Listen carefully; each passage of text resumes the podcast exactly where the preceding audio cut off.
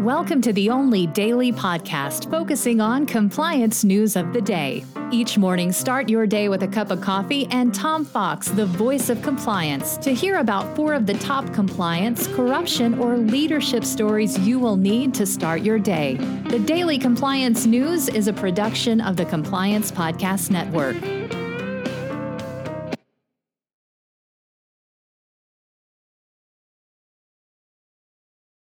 July 15, 2021, the restaurant goes on strike edition.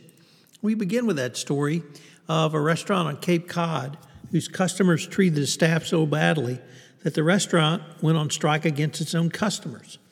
It may seem counterintuitive, but the restaurant wanted to call out what they felt was uh, just incredible levels of abuse since they reopened a couple of months ago. They called it a day of kindness for its staff, but is really to tell the customers quit abusing our employees so badly. So, um, you know, the abuse level gets bad when businesses have to go on strikes against their own customers. Along those lines, but a little bit different perk for employees, major retailers are um, not going, or rather, are going to close on Thanksgiving Day. It's reported by Chris Tomlinson, the uh, business um, opinion editor at the Houston Chronicle, it's not just a perk for employees. Uh, hundreds of thousands or, of retail workers will now be able to spend all of Thanksgiving Day with their families, perhaps a minor benefit springing from COVID 19. These stores have realized that after having tried to compete for years with on, online retailers by essentially ruining their employees' holidays, that uh, they don't have to do so anymore. And retailers now uh, understand that they've reinvented their approach the busiest shopping season of the year with a focus on making every experience easy, safe, and convenient. So, kudos to companies for giving employees one of the most um, memorable and family oriented holidays in America back. And it's also a smart business decision. So, what could go wrong? Um,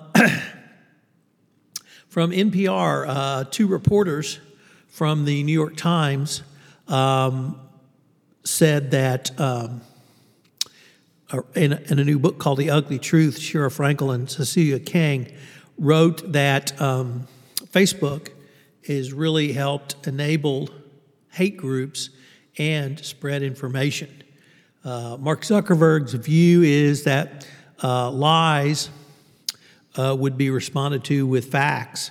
But what uh, Facebook did not uh, understand is if you say the lie enough, there are enough idiots out there that will believe it and it will become the truth. All you have to do is just say it enough. And that was certainly the strategy of Donald Trump. So a day of reckoning is coming for Facebook, uh, and that really ties into the next story. So they're all sort of related today, very interesting, which is that Facebook, following Amazon's lead, is seeking to recuse the FTC chair, Linda Khan, in its antitrust case. Obviously, Facebook has its feelings hurt well, as well as Amazon did, and they claim because of her prior writings, she has um, she cannot uh, fairly judge uh, in her position as FTC chair.